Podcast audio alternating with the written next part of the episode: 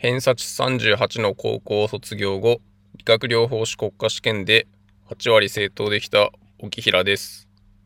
そんな私が実際の試験でどのような手順で解いているかを問題を使って解説しています。今回は第57回午後の81から85です。それではよろしくお願いします。81番障害需要に至る5つの過程において3番目に現れるのはどれか。1解決への努力期。2ショック期。3混乱期。4需要期。5否認期。え順番としては1にショック期2に否認期3に混乱期。だと思うので3番目は混乱期かなと思います。で、4が需要期、5が解決への努力期だと思います。3の混乱期を選択して正解しています。82番、リハビリテーション室で訓練中に意識を失った患者への対応としてまず行うのはどれか1、主治医に報告する。2、ベッドに移動させる。3、心臓マッサージを行う。4、バイタルサインを確認する。5、自動体外式除細動器 AED を準備する。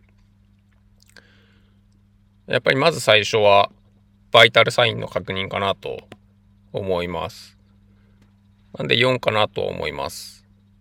で、一応順番にはしたんですけれども、これ一人で対応することはほぼないので、誰かに AED 頼んで、誰かと一緒に心臓マッサージして、誰かにストレッチャー持ってきてもらって、誰かに主治医に報告してもらう、みたいな感じなので、一応番号振ったんですけど、あまり気にしなくて大丈夫だと思います。というか間違ってると思うので、まあ、まず最初はバイタルサインを確認だと思います。4番を選択して正解しています。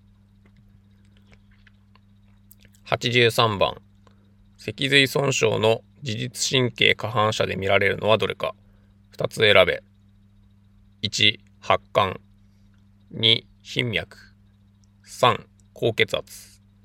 4、低血糖。5、四肢の疼痛。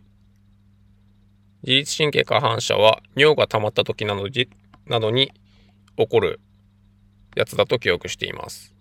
で、低血糖とか四肢の疼痛っていうのはなかったと思いますので、4号はないと思います。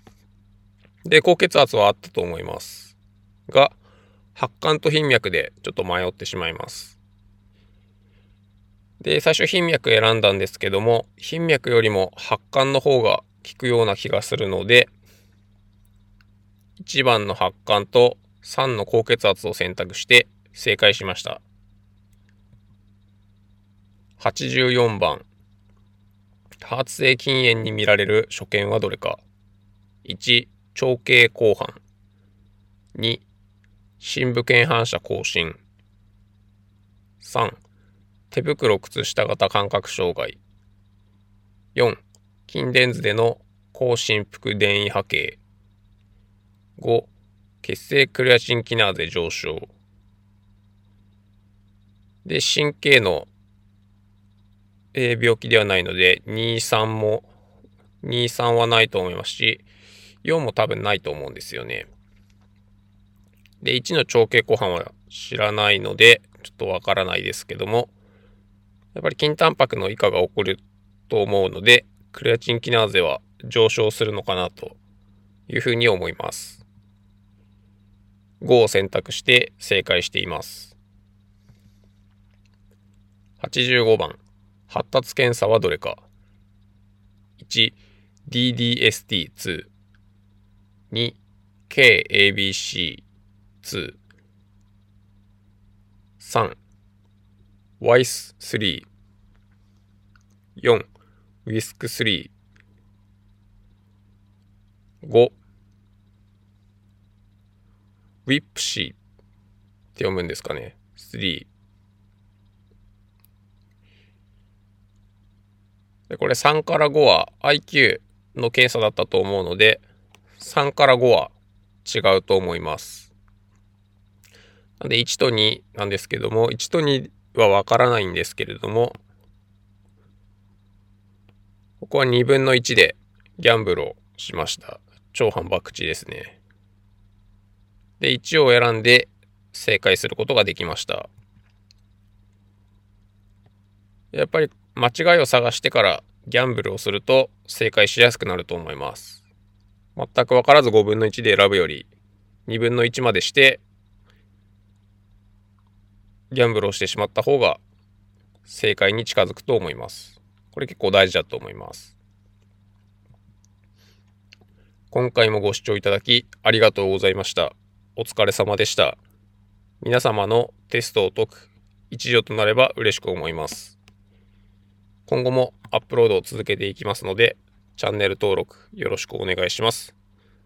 それではまた次の動画でお会いしましょう。